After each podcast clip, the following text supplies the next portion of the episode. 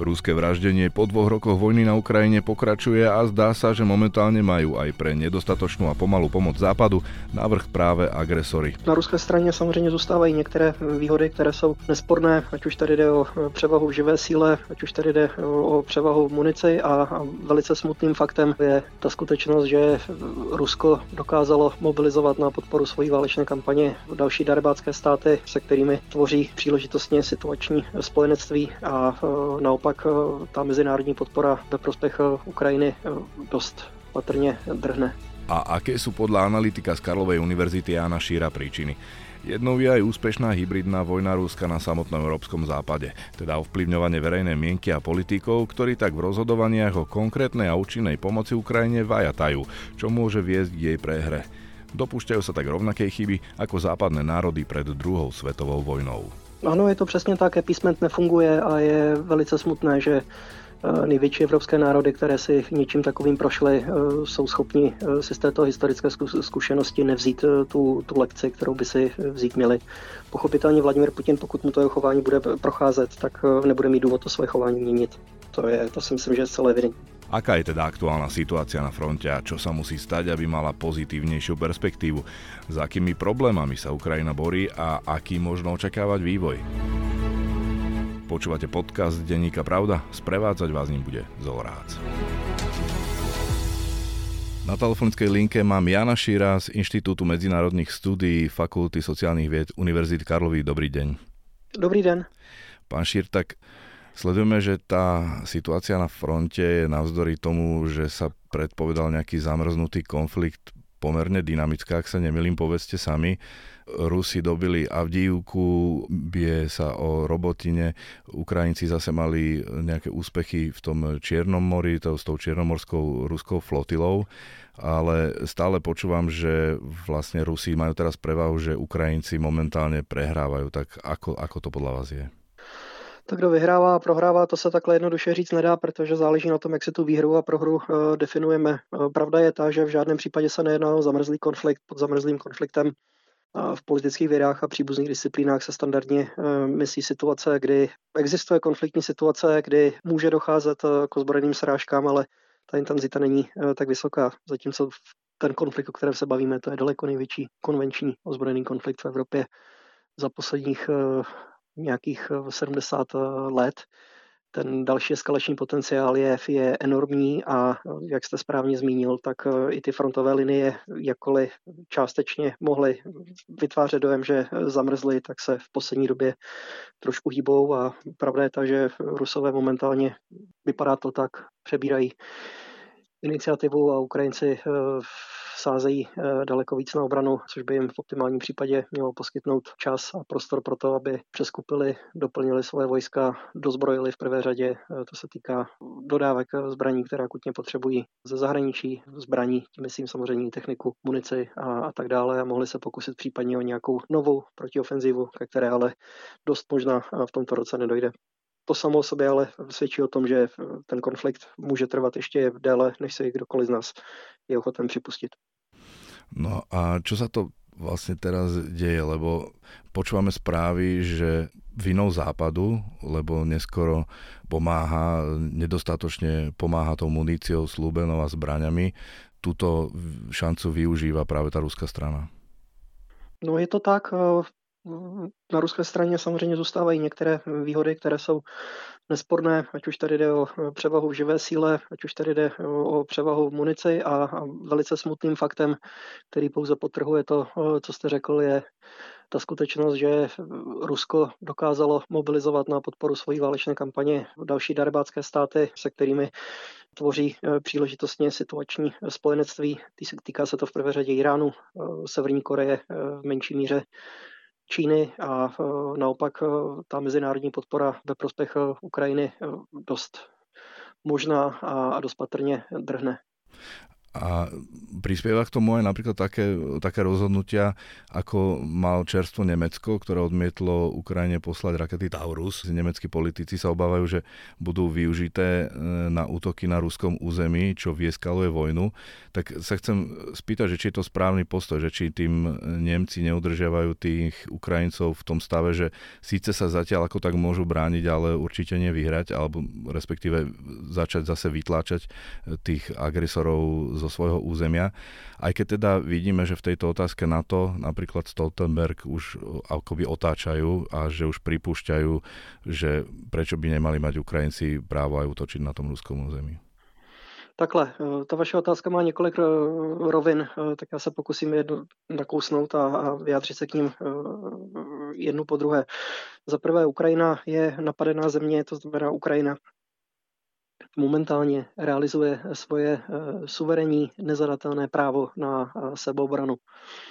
A nikde není psáno, že eh, napadená země se smí bránit pouze na vlastním území. To jenom mm, tady k tomu, že má právo samozřejmě útočit na cíle, pokud se jedná samozřejmě o vojenské cíle a ty útoky jsou v souladu z principy válečného práva, ať už se nacházejí kdekoliv, včetně, eh, včetně území eh, státu agresora, což je, což je Ruská federace. Takže to je mm, tady takový moment, eh, který, na který se velice často zapomíná v, ve veřejné debatě. Druhá otázka je samozřejmě to, co jste rovněž zmínil, a to je to, že ten konflikt sebou nese některá eskalační rizika, ať už domělá nebo skutečná, a, a s tím se ve veřejné debatě na západě také hodně operuje a velice často se za to schová i určitá neochota více se angažovat na podporu Ukrajiny. A přesně takhle já čtu tu konkrétní situaci s neochotou Německa dodat Ukrajincům Eh,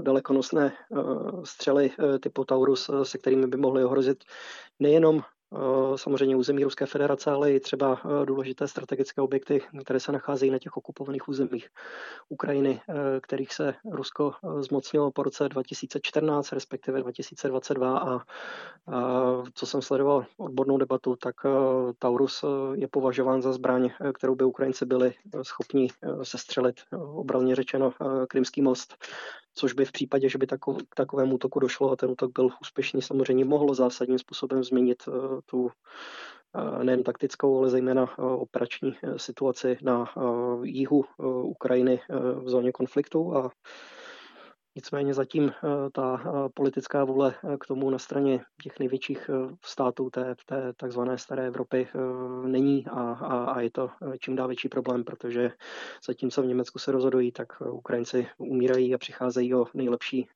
chlapce a, a nejlepší ženy každým dnem, kdy ten konflikt trvá, pokračuje.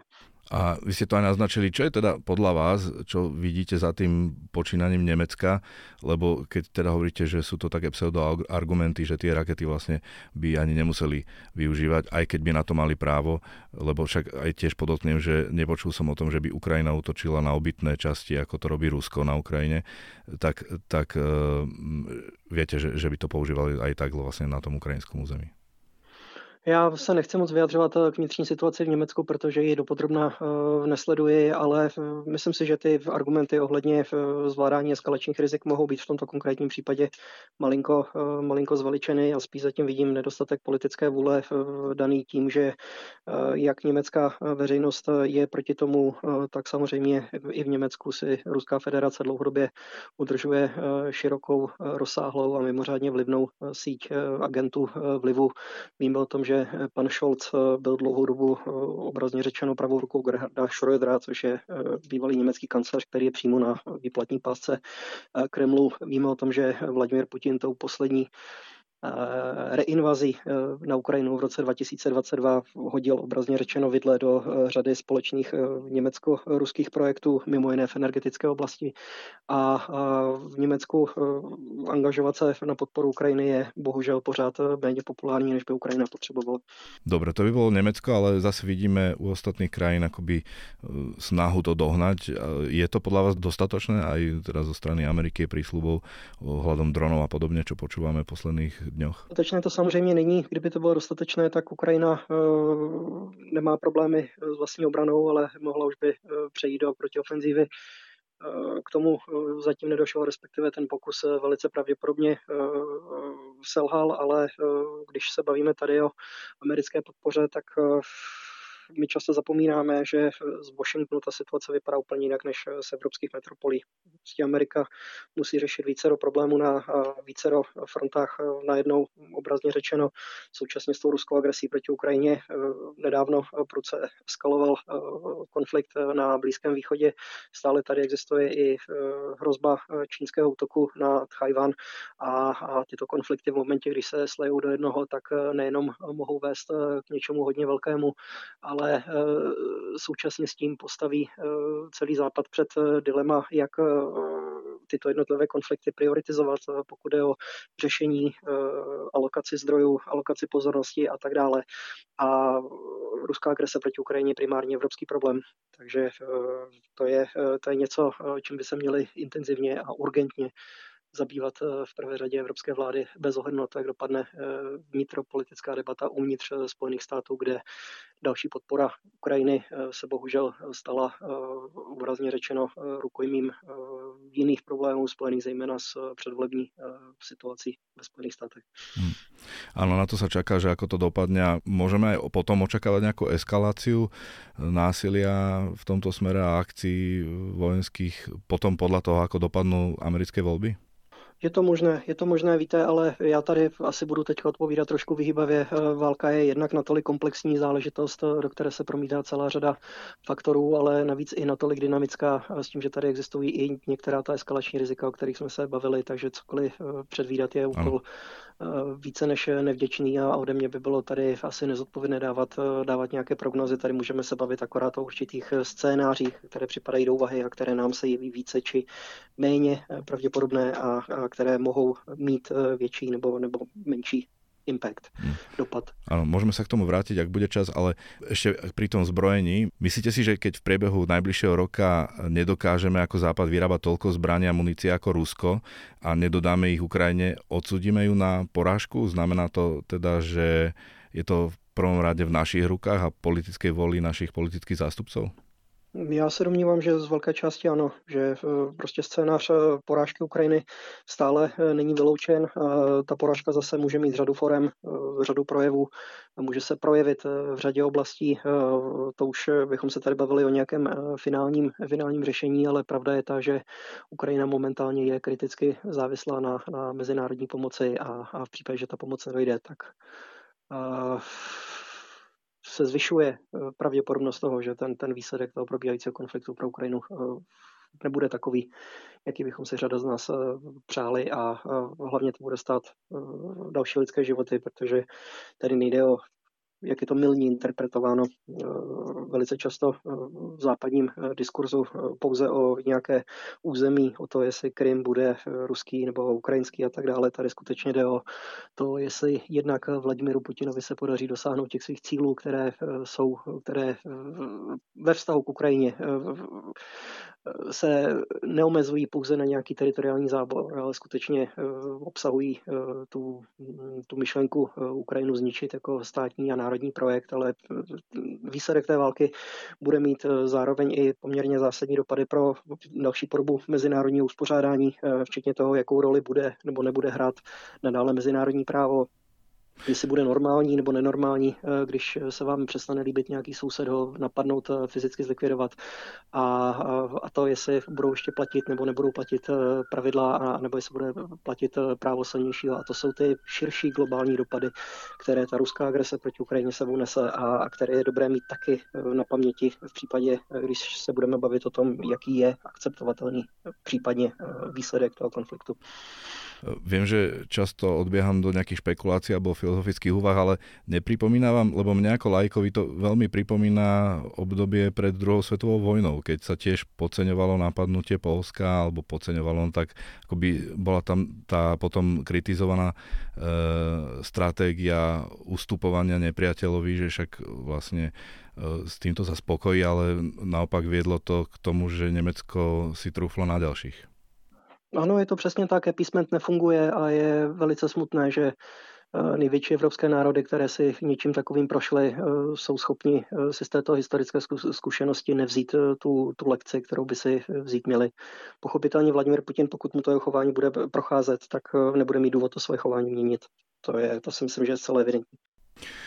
Vráťme sa teda ešte k tým reáliám súčasnosti. Obľúbeného generála zálužného na Ukrajine na čele armády vystredal generál Sírsky, ktorý má povesť generál sovietského typu, prezývajú ho Mesiar, pretože vraj neberie ohľad na počet mŕtvych vojakov, pričom vraj záložný mal byť v tomto opačný. A zároveň teda vidíme volanie armády a teraz už aj vlastne potvrdenie samotného Zelenského, že je tam problém s ľudskou silou, že musia mobilizovať, musia získať 400 tisíc nových vojakov. A tam je citlivá tá otázka, tí politici stoja pred dilemou, že musia mobilizovať aj mladších 25-ročných mužov a tam už to presvedčenie je menšie ako v prípade možno tej staršej generácie s deťmi. Ako toto vnímate, tento problém, že vlastne v takejto zložitej situácii je Ukrajina, že, že sú ohrozené ďalšie a mladšie životy, a ktorí už vlastne ani nemajú takú silnú tú, teraz po, samozrejme pochopiteľne po dvoch rokoch e, takéto brutálnej vojny, tú morálku a to presvedčenie ako na začiatku? No, Ukrajinci vedou momentálně válku o vlastní přežití. Tím je dáno to, že oni do velké míry eh, v některém ohledu nemají na výběr. A v případě, že se jim živá síla eh, nebude dostávat a v případě, že nebudou schopni eh, kompenzovat nedostatky v živé síle přednostmi v jiné oblasti, pokud je třeba o technologický pokrok a vyspělejší zbraně, než má nepřítel, tak mobilizovat, pokud nechtějí prohrát chtě nechtě eh, dost možná eh, budou, budou muset, takové prostě realita a část eh, toho sporu, který vedl nakonec k odvolání založného, se pojil právě k té otázce, zdali povolat nebo nepovolat nové muže do zbraně ten krok, eh, pokud je o novou náborovou kampaň, tady je dobré připomenout, že na Ukrajině samozřejmě platí všeobecná mobilizace od 24. února roku 2022. Má na zodpovědnost eh, politické vedení a to je krok eh, v případě, že když němu Zelenský bude muset sáhnout, tak mu samozřejmě žádnou popularitu nepřinese a to vede do velké míry na jeho straně k neochotě tomuto požadavku vyhovět. A pokud je o syrského řezník, neřezník, já si myslím, že to je do velké míry eh, výsledkem určité, nevím, až skoro možná diskreditační kampaně. Nejsem schopen eh, posoudit, nakolik se v tom angažují eh, třetí aktéři, aby tyto možné rozdíly v koncepčních názorech na další vedení války posilovaly nebo, nebo ne, ale syrský je mimořádně úspěšný generál a je potřeba tady zmínit, že syrský byl tím, kdo řídil eh, úspěšnou obranu eh, Kijeva v měsících únoru až dubnu roku 22 a zároveň syrský byl ten, kdo má za sebou je mimořádně úspěšnou ofenzivu na přelomu léta a podzimu roku 22, kdy Ukrajina osvobodila celou eh, zabranou eh, Charkovskou oblast a, a severní část eh, Doněcké oblasti a s tím takové ztráty na životech spojeny, spojeny nebyly. Na syrského profilu se podepsala hm, dlouhá a, a, a bohužel i, i, i těžká a neúspěšná obrana Bachmutu loni v zimě a na jaře, k čemu se váže ta jeho pověst, eh, co by eh, generála sovětského typu, ale já si myslím, že se jedná eh, o velké, velké zjednodušení až, až skoro lepkování. Čo sa musí teraz stať? Čo by mal urobiť Západ? A možno, že sa spýtam aj v súvislosti s postojom nášho nového premiéra, staronového Roberta Fica ohľadom Ukrajiny, aby naozaj sme videli nejaké svetlo na konci tunelu a mohli byť dneska pozitívnejšie, trošku pozitívnejšie naladení v tom zmysle, že teraz to naozaj tá perspektíva vyzerá veľmi e, zle. Tak zle. Eh, tady je dobré eh, si uvědomit nebo si skutečně představit, eh, co máme před sebou a jaké, jaké možnosti připadají do úvahy a, a, zkusit jako třeba malé intelektuální cvičení skutečně se zamyslet nad tím, k čemu může vítězství Ruska a, a, a prohra Ukrajiny vést. A tady já vidím sama negativa. Jednak Vladimir Putin uvidí, že mu to jeho chování, které je nejenom protiprávní, ale které je zločinné a které je nepřátelské, a, které se vymyká z toho, jak my bychom si představovali, že se člověk má chovat, dosáhne z toho nějakých, nějakých výsledků. To znamená, nebude mít důvod to svoje chování měnit. Dalším, dalším výsledkem prostě vítězství Ruska bude samozřejmě to, že bude tady oslaven mezinárodní řád stojící na pravidlech, eh, to znamená eh, v momentě, když jednou akceptujeme, že je možné fyzicky napadnout a zlikvidovat souseda, tak musíme počítat s tím, že Vladimir Putin v tomto ohledu najde i svoje, svoje následovníky a další věc je, kterou, která si myslím, že je relevantní pro, pro Slovensko, je to, že prostě ruské tanky budou blíž eh, k slovenským hranicím či přímo na slovenské hranici. Takže to si musíte, eh, to si musí zodpovědět slovenská vláda a slovenská veřejnost, nakolik je eh, takový výsledek pro vás přijatelný nebo ne, ale Zdroje jsou, eh, informace jsou, všichni velice dobře vidí, eh, co se děje, eh, akorát spatřují problém, jak už jsme o tom hovořili i v případě dalších zemí v západní Evropě, v tom, neexistuje eh, politická vůle že nám chybí státníci. Máme politiky, eh, kteří uvažují často velice populisticky v tom čtyřletém eh, volebním cyklu, ale tohle je problém, který tady s námi může být déle než čtyři roky a je potřeba taky myslet malinko dopředu. Hmm. Ale je určitě iluze se domnívat, že když nebudeme dělat nic, že ten problém sám od sebe odezní nebo, nebo, nebo zmizí, tak to není. Ja to teda zopakujem, lebo teda hovoríte, že možno e, aj tou silou ruskej propagandy v našich krajinách politici potom nadbiehajú verejnosti a majú takýto postoj, ale pritom by zdroje, to bohatstvo ten západ má, aby vedel na to e, videliť, naštartovať svoj obranný e, priemysel a viac pomôcť, expresne, naozaj expresne naštartovať ten obranný priemysel a viac pomôcť Ukrajine? Tak eh, zase, vy to můžete expresně nastartovat, ale tady se 30 let nic nedělalo. Tady se 30 let na, na bezpečnost kašalo. Eh, mysleli jsem si, že mír je tady s námi na pořád a, a ukazuje se, že tak to není. A, to se pýtám, a, že či to je v těch akoby aj schopnostiach toho západu.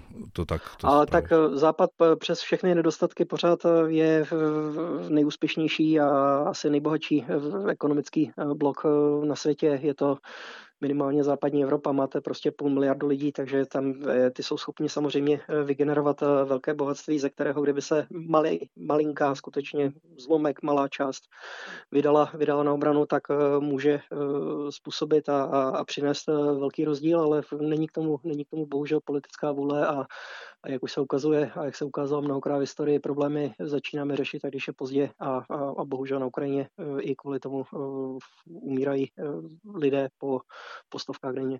Hm. Vy ste mi hovorili pred rozhovorom, že o chvíľu, malú chvíľu idete na Ukrajinu, možno ak o tom, že, že čo tam idete, ak môžete, ale, ale ak máte teda ešte, kvôli tomuto sa pýtam, e, čas, e, tak môžeme ešte načrtnúť teda podľa vás ten možno odhadovaný e, vývoj, alebo ste to hovorili, hovorili viac alternatív vývoja v najbližšom, najbližšom čase? Eh, tady asi bych rád potrhnul eh, dva momenty. Za prvé, všechno je ještě otevřeno. To znamená, tady skutečně můžeme se bavit o jednotlivých eh, scénářích vývoje.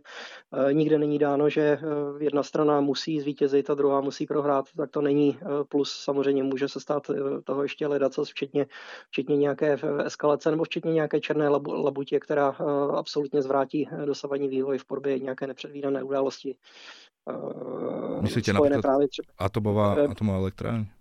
Například, například atomová elektrárna eh, v Záporoží eh, nebo nějaký incident. My už jsme to viděli během té první války Ruska proti Ukrajině v roce 2014, kdy došlo tady k sestřelení civilního letadla eh, na palubě.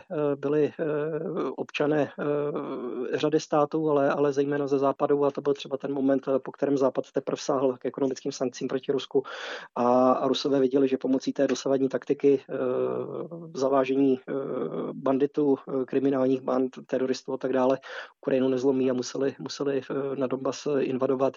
Může tady jít samozřejmě, nebo může se stát, může dojít eh, k tomu, že hlava státu zemře ano. kteréhokoliv samozřejmě těch nepředvídaných událostí tady může, může být samozřejmě, samozřejmě víc, ale je potřeba mimo to, že ten výsledek je ještě nadále otevřen a, a záleží na řadě faktorů, včetně nás, jak se k tomu postavíme, tak je potřeba tady počítat s tím, že ten konflikt, a to by byla asi moje druhá poznámka tady k tomuto bodu, může trvat ještě delší dobu, protože po té, co ta ukrajinská protiofenziva loni nepřinesla ty výsledky, které do ní byly vkládány eh, ve smyslu očekávání, tak eh, teďka Ukrajinci budou muset eh, rok věnovat tomu, aby skutečně konsolidovali svoje pozice, věnovat se, věnovali se obraně, dozbrojili, přišli s novým plánem, s novými přípravami a, a, nová protiofenziva možná v letošním roce nepřejde, což automaticky znamená, že ta válka minimálně další dva roky bude, bude trvat, ale to si myslím, že s tím je potřeba počítat a, a proto je i dobré plánovat eh, dlouhodobě dopředu, eh, protože eh, ten, ten, ten problém sám od sebe, jak už jsem, jak už jsem naznačil před chvílí, prostě nevymizí, nevyhníje. A záleží na nás, jaký chceme, aby, ten výsledek byl. A v tomhle, v tomhle ohledu samozřejmě máme co dělat a možnosti existují. Hovorí Jan Šír z Inštitútu medzinárodných studií Univerzity Karlovy. Veľmi pekne ďakujem za rozhovor. Děkuji. Sme v závere. Počúvali ste podcast Denníka Pravda, ktorý pre vás pripravil Zolrác.